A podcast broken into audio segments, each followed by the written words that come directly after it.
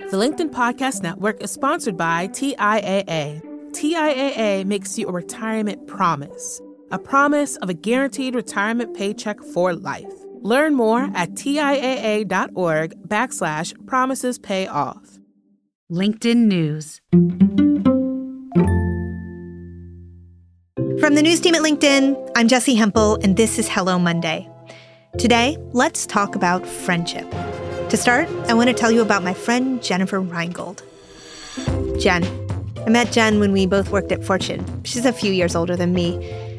For seven years, our offices shared a wall. She really helped me. I was so new at reporting when I showed up. She shared her contacts with me, and she had this thing where she'd get right up in my face and be like, Why are you even doing that? She wasn't afraid to do that to anyone. It's what made her such a good reporter.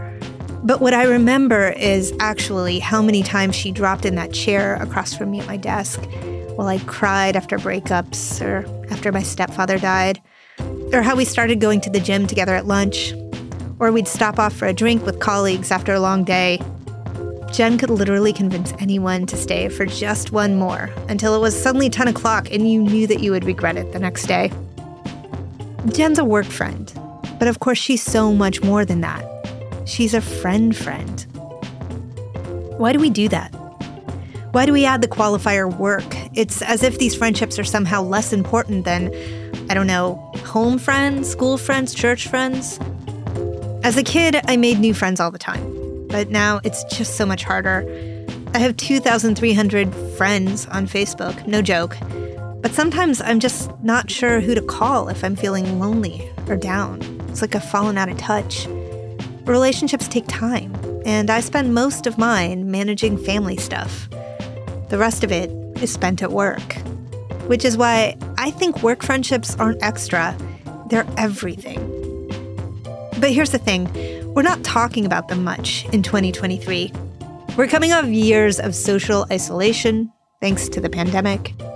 A lot of us have some sort of hybrid arrangement, and our time with our colleagues happens over screens. And then there are these waves of layoffs that are just restructuring everything right now and leaving a lot of us feeling like the people around us could just disappear.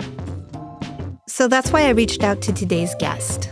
Because of the impact that these relationships with our colleagues have to shape our life, to influence our satisfaction and our happiness and our overall sense of well being, I think it's a little bit risky to ignore the power that the relationships we have with colleagues have around feeling well being, connection, and a sense of community, even.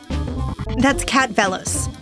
In early 2020, right before the pandemic, Kat published a book called We Should Get Together The Secret to Cultivating Better Friendships. Kat also hosts online friend matchmaking events called Here to Make Friends. Today, we're going to talk about how friendships work in adulthood. We'll get into what we owe our friends and how reciprocity should work. She'll offer some approaches to cultivating new friends, especially when there's a screen between us. And we'll also discuss how social media can complicate everything. Here's Kat.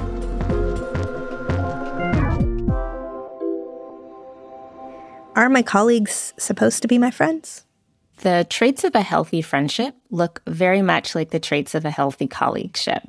So, in both situations, hopefully you have mutual enthusiasm for each other, you have trust, hopefully, with each other, there's a sense of camaraderie with each other, investing in each other's success and growth, having honest conversations. Like all of these things are hopefully present in both uh, your workplace relationships and your friendships. And certainly the types of conversations you might have will vary. Typically, they'll be a lot more personal or more intimate with friends. But some of the um, adults that have talked to me about their friendships say that they're workplace is the source of their closest friends in life. And often, when they even leave the company or their friend leaves the company, they keep that friendship going because it has become such an integral part of their life and they become so close. And I myself have made some of my best friends at work over the years and held on to them for many, many more years than the time we spent at that company. yeah, me too. That's a wonderful thing. The jobs have left, but the people and their relationships have, have persisted. You know, one thing I'm really interested in is, you know, increasingly we're working in a hybrid way. We may have a screen that mediates the, the space between us. But is there a sort of how to for how we turn relationships, particularly if we've come to each other for the first time in a hybrid environment um, into friendships? Uh-huh. This is a big one, especially because in the last couple of years in the pandemic, so many millions of people were hired remotely they haven't had a chance to be face to face with other people that they're that are at their company, and so forming those relationships has been harder to establish uh, asynchronously or just over Team Chat or Slack or whatever you're using or email. Um, and so making that leap from someone you know to someone that feels like a friend or a colleague to someone who then feels like a close friend can be tough, and it really does take intention. I recently published a guide on my blog called like how to turn an uh, online acquaintance into a real friend, and a lot of the advice I have in that guide applies whether the friend that you're hoping to make is somebody that you work with or not. And so I include things in it like checking first for mutual enthusiasm. Like, are you both like mutually excited to talk to each other? Do you both seem really interested to get to know each other better? Um, also, make your intentions known. It's okay to tell someone, like, I really like talking to you, Jessi, and I would love to be friends with you. Um, are, are you open to that? You know, and one thing that's useful about making your intentions known is the other person doesn't have to guess yeah. what you're up to. and if they're not available or not interested in that, they can set their boundary and then you know maybe to turn your attention to somebody else. When you proceed to then try to deepen this relationship into like a closer friendship, I encourage people to connect in a variety of ways, to be really warm and generous in how you connect, especially early on, to be supportive to each other, and to be consistent and recurring in the ways that you're having these touch points, whether they're conversations or hangouts. All of those things will help really fortify and scaffold the foundation of a really strong connection at the early part of your friendship or colleagueship. Right. What do we owe our friends? And is it different in different friendships? Mm. Great question. What we owe, I think, depends on the type of friendship that it is and what the situation is between you. So, what we owe, for example, our closest, bestest, longest term heart buddy friendship is different than what we owe an acquaintance that we recently met at a dinner party last weekend, right? And these reciprocity mismatches are one of the biggest frustrations that people tell me come up in their relationship the common causes that I find for lack of reciprocity are either um, something being off in the communication or something being off in the compatibility. So it needs to feel fair, but fair doesn't always mean it's a one to one, right? So we talked earlier about availability, willingness, enthusiasm, etc. But the rubric for reciprocity, it looks different. So to give an example, I don't have any kids. I'm child free. That's my choice. I love it. But I have a lot of friends who have small kids at home or who have multiple kids or whose work looks very different than mine, which is mine's very flexible, theirs might not be. And so the concept of reciprocity, there's a different expectation, there's a different kind of way that we show up, and there's space and forgiveness and allowance and flexibility that comes up when we take into consideration each other's context.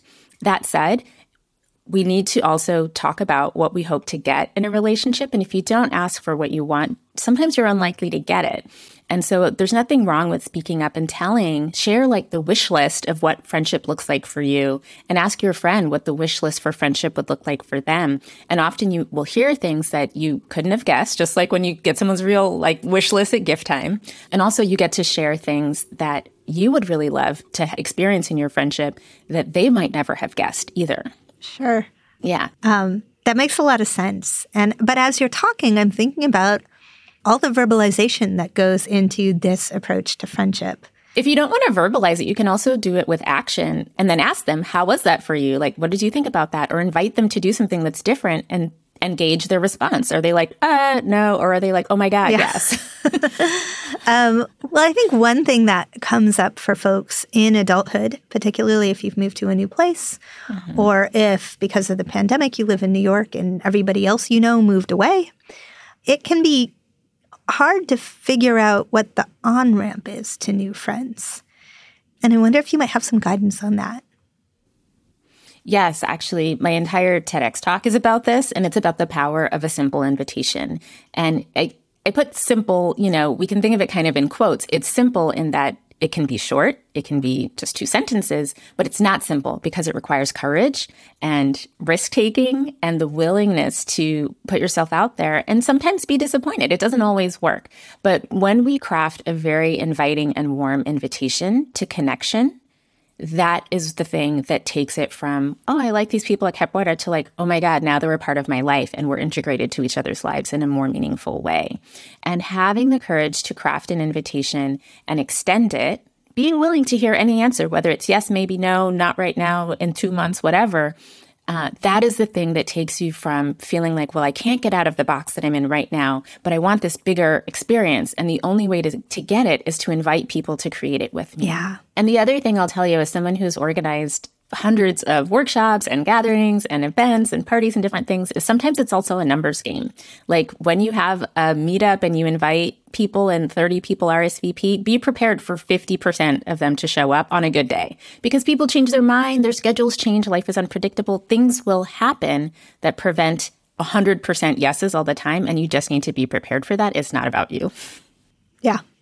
Well, you know, there's also a way that, um, like, the moment that we live in uh-huh. uh, means that for many people, particularly anybody my age and younger, um, we've kind of fossilized our friendships as we've moved through the world. Anybody we've ever picked up uh, is added to our Facebook friends portfolio or LinkedIn connection, whatever it is, and continues. Yes. And when my parents' day and age, they'd be friends with someone and then we'd move away and that person would fade away. And maybe 20 years later, they'd run into each other or have a phone call, and it would be so nice to reconnect.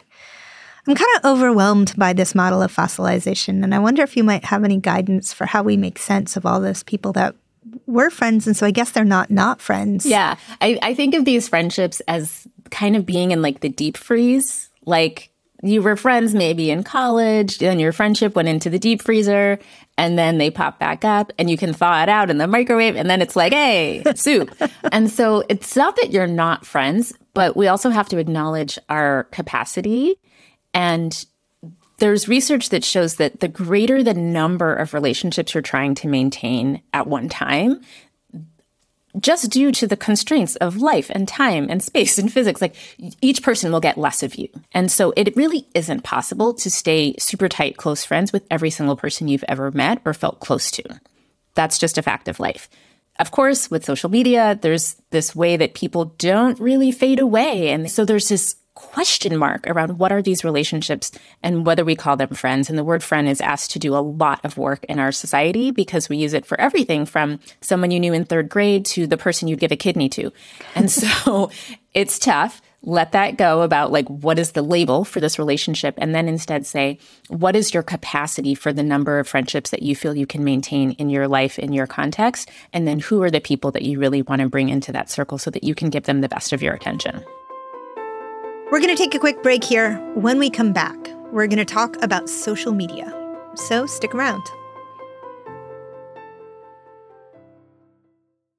The LinkedIn Podcast Network is sponsored by TIAA. In the last 100 years, we've seen financial markets swing, new currencies come and go, decades of savings lost in days, all showing that a retirement plan without a guarantee, quite simply, isn't enough. So, more than a retirement plan, TIAA makes you a retirement promise a promise of a guaranteed retirement paycheck for life, a promise that pays off. Learn more at TIAA.org backslash promises pay off. Hi, I'm Tomer Cohen, LinkedIn's Chief Product Officer. On my podcast, Building One, we dive deep into what it takes to build great products. Recently, we had Zach Perret, the CEO of Plaid and he shared about his struggles building a financial app for consumers and how he was able to turn it all around with a critical pivot. Take a listen. I personally couldn't resonate as much with the consumer set that we were trying to reach. I just didn't have that level of empathy. When we made the shift to building a B2B product, though, I was building the product that I wanted. My co founder and I were creating the product that we wanted ourselves, and we had so much empathy for what that product was. Such a great insight. You know, in that sense, we got lucky because we were, we were creating a thing for ourselves. And then the people that we were talking to also had the same problems we did. They were fintech developers. We'd been a fintech developer, uh, we'd been trying to build a fintech product for a year. And so we had such deep empathy. We had such a clear ability to. If you want to hear more of Zach Perret's story and the lessons that follow, listen and subscribe to my podcast, Building One. And we're back. Before we get started, I wanted to tell you about Feedback Fridays over here in the studio. I've started talking to listeners every Friday. I want to learn more about your careers and why you listen and what's important to you. If you're up for talking with me, email me at hellomonday at linkedin.com. It'll help us make the show better. Now, just before the break, Kat was pointing out that we can only have so many friends. Have you heard the term Dunbar's number? Robin Dunbar is an anthropologist who found that we're capable of maintaining around 150 relationships, period. Family, coworkers, neighbors, they all get a spot on that list. But as Kat tells us, people come and go, and that's okay we lose on average one to two friendships a year.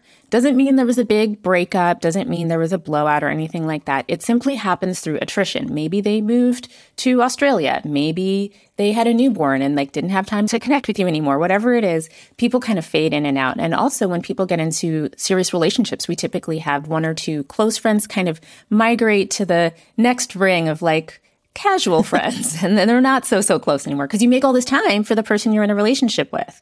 And so knowing that there's this general number of like all the people that you know is around 150 um, think about it not as like one big giant circle where all 150 are equal in terms of their closeness. There's like five super close, there's like 15 casual. It, it, it really is rings that add up to about 150. Dunbar's number makes sense if you consider that throughout most of history, when we were hunter gatherer tribes of people wandering nomadically across the earth, we didn't really even ever see more than 150 people in an entire lifetime. In the early days of social media, I remember talking with founders of companies like Path and Facebook about whether we could somehow game that number. It turns out we can't. We have every kind of social media. We have every kind of way of staying in touch with other people or connected to them, uh, even if it's extremely tenuous and like all you are nodding acquaintances after a while. When I first joined Facebook ages and ages ago, I tried to be like very particular with myself of like only having a hundred friends. And if I added somebody, it meant that I needed to remove somebody because it's like I can only give attention to how, how many people, right? And I would also do this thing where when I met somebody new, like say at a potluck or a dinner party, and at the end it's like, oh my God, I love talking to you. Do you want to be friends? We should keep in touch. Yeah.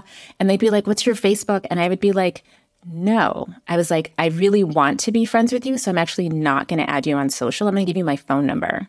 And if you want to hang out, text me or call me. Because what would happen is, as soon as I became friends on social media with somebody, we would default to interacting with each other's posts online instead of meeting up face to face. OMG here, that is me. Like that awesome woman I met on vacation last year. Started following her on Instagram. A year later, I'm still liking photos of her toddler's birthday party, but I've never even called her or emailed. And what I wanted was to say, if you want to find me, it's going to be in the real world. Let's make that happen, not just slide into this very passive way of uh, having parasocial relationships with each other through the internet. Okay, that sounds so wise. And also, you put it in the past tense. So, how did it work for you? What did you learn? Yeah. It worked great. I did it for a number of years. And eventually I reached a point, I think after another move to another city, I was like, well, it's just going to be more efficient to be able to like be online with each other or to be able to like invite people to an event, especially in my work now. I, I, I need to be able to broadcast stuff about my work, particularly around friendship. And that's just going to need to be to more than 100 people at a time. so Yes, that's part of the reason why it's past. So is that how social works for you, Kat? Mostly. Yeah, mostly. Yeah, particularly like my Instagram is about my work. Um, LinkedIn is about work, right? Twitter was kind of my water cooler for like not just work, but like other random things. Like, does anybody have a cabbage recipe? It was the casual space and the kind of work talk too. I had a lot of awesome colleagues I loved connecting with professionally on Twitter, but it was also just like a, a playground to just like share jokes and stuff. Yeah. So yeah, I mostly go on social media uh, personally for like to laugh. So to bring us back to sort of how how the mechanics of friendship work, um, I've been thinking a lot about the role that my gender plays in the friendships that I have. I identify as female I suspect, but do not know, that that plays a part in um, how I show up in my friendships, and sometimes when friendships feel uneven, in whether people want or feel they deserve more from me. And so it just leads me to the oh. to ask the question: how do race, class, and gender fit into our friendships with each other? Can our friendships across divides in, in any of those categories ever be truly honest? Well, I think in order for them to be honest, we have to acknowledge the ways in which who we are and what we are affects our experience in life and can affect the power dynamics in a relationship too. You mentioned that you're female and you're obviously socialized as a woman because of this. And so some of the ways that we are taught to like always be giving, put other people first, make everybody happy, be the nice girl. Like all of these things can play into the ways that we show up in friendships if we uh, aren't aware of that training and socialization. And so when we have friendships then that are different, like one of my best friends is a is a guy. I am a black woman. He is a white man. We happen to have become roommates in our early 20s and we've been friends for 18 years. And so there have been many times where we've had many very honest, difficult conversations about the fact that there is a power dynamic difference in our relationship. There have been gaps sometimes in his understanding of what my life is like and me trying to like share what that is like to like gain some uh, sense of like empathy understanding. But it's also a really safe place. Like there's a there's a podcast out there called like no stupid questions and our friendship is a place for no stupid questions. Like I've told him, like, you can literally ask me anything and I will share with you. And I ask him things too. And so when you have deep, deep trust and real commitment, it's okay to screw up. It's okay to ask dumb questions. It's okay to acknowledge the things that are different about you without making it seem like any person is better than the other person.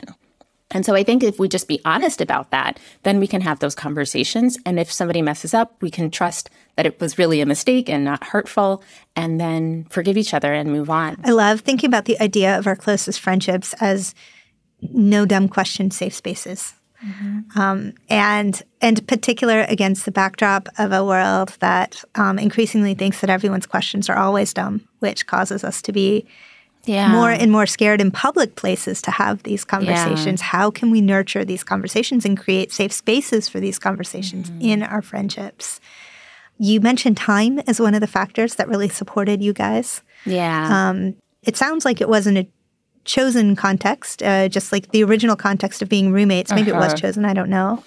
Yeah. So to answer the question in your question, uh, I had a mutual roommate and we needed to fill a third room. And that other roommate was like, I think you'd really like my coworker because he's looking for a place. Do you want to meet him and see if you should move in? And so it was funny. Like, we always joke that, like, he was so right. My friend moved in that roommate moved out two months later. He's lost to the wind, but we ended up staying best friends for 20 years. So, um, so there's that. There was an element of choice and also trust. And then the element of time is huge. So in the book, I include research from Dr. Jeffrey Hall, who has found that to go from a stranger to a like casual friend takes about 30 hours, 30-ish hours, but to become a best friend takes 90 to 200 hours. And it needs to happen within the first like eight-ish weeks of knowing each other. And most adults will be hard pressed to find 200 hours to spend with a friend in two months, um, unless you live together, like we did, or you work together and you are together side by side all day long, every single day, just like you were with your classmates in middle school or high school or college or whatever. And so the impact of this frequency on the, our ability to form a close connection is massive. So if you really like somebody and you have the option to spend a boatload of time with them early on in your friendship, by all means do it because it can give you the foundation for something that can last much longer, even if your frequency drops after that point. There's one relationship that I don't want to overlook. That's the one that we cultivate with ourselves. That friendship strengthens all others. We are our first best friend. Yes. Um, and as as I mentioned earlier, uh, in the Our World in Data Time Use survey, one of the things that we see is that the time spent alone throughout life it rises all the way up until the end of life. So with every passing year, we're likely to spend more and more time on our own, and that's what it is and you can work to change that if you actually want to spend more time in relationship and in community but if we know that that is a likely story then think about what do you want if you are your own best friend or you can create your own ideal friendship with yourself. So, one exercise that I think is really good for this if somebody wants to try it out is to get a sheet of paper and write down everything that you wish you got in an ideal friendship, and then carve out time for yourself once or twice a month to experience that on your own. So, if one of the things in your ideal friendship would be going to the museum and seeing like a really mind opening exhibit, you can still do that by yourself. If you love like fresh homemade Italian, like pasta from scratch, then take yourself to a beautiful dinner and get that portobello tortellini and have your glass of wine and enjoy it at the nice restaurant by yourself. Or if you are needing more play in your life and you didn't get to have the fancy Lego set when you were a kid, buy it for yourself and set aside a Saturday afternoon to build that Lego by yourself. Whatever it is, like carve out time every single month for yourself to take yourself on a friend date for yourself. And also, it's a good practice to do with a friend, but make sure you do that for yourself so that you are building this relationship of trust and love with yourself so that the more time you spend on your own, the more you enjoy it and feel at home in yourself. That was Kat Vellos. Learn more about her work on friendships at weshouldgettogether.com. Do you have a work bestie, a work husband, a work wife? If this conversation resonates with you, make a point to send this episode to them, please. And tell them, hey, you're important to me. We're going to talk about work friends at office hours this week. So here's my question for everyone how are you being intentional about nurturing those relationships? We'll go live from the LinkedIn news page Wednesday at 3 p.m. Eastern. If you'd like a direct link, email us at hellomonday at linkedin.com. We'll also pick up the conversation in our Hello Monday group on LinkedIn. You can find your invitation in the show notes. Join us there. Hello Monday is a production of LinkedIn News. Sarah Storm produces our show. It's engineered by Asaf Gidron. Rafa Faria, Wallace Truesdale, Kanaya Rogers, Michaela Greer, and Victoria Taylor are strong friend material. Joe DeGiorgi mixes our show. Courtney Coop is head of original programming. Dave Pond is head of news production. Our theme music was composed just for us by the mysterious Breakmaster Cylinder. Dan Roth is the editor in chief of LinkedIn. And this week we say a special good luck and sadly goodbye to our good friend Victoria Taylor. Victoria, you have been with us for so many of these episodes. You are such a great friend to the show and to each of us.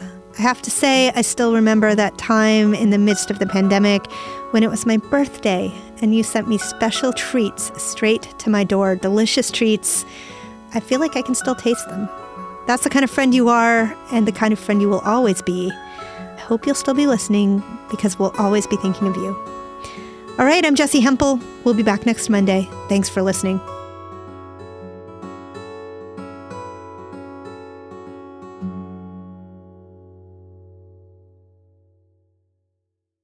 Hey, Jen. Yeah. Um, so I just recorded a podcast and we just made the episode and it's running next week and it is on work friendship. And I ended up opening the podcast by talking about how important it was to me to sit next to you while I was at Fortune. Oh. So I just actually I don't even have a question for you. I just wanted to call you and tell you that because it's been too long since we've talked and um I spent an entire half an hour telling everybody how important work friendships are and how they're not work friendships, they're friendship friendships. And then I thought I haven't talked to you for a bit and you're important to me. So that's it. You are so important to me, and you completely made my day just now. I just I have been actually doing a lot of work thinking about people that matter to me in my life, and I feel exactly the same way about you. And you and I spent some really, really critical moments together, both professionally and personally, that I will never forget. So I'm kind of flattered and embarrassed that you said that on a podcast, but I, I really believe that, Jessi, and I'm, I, you really made me happy. So awesome.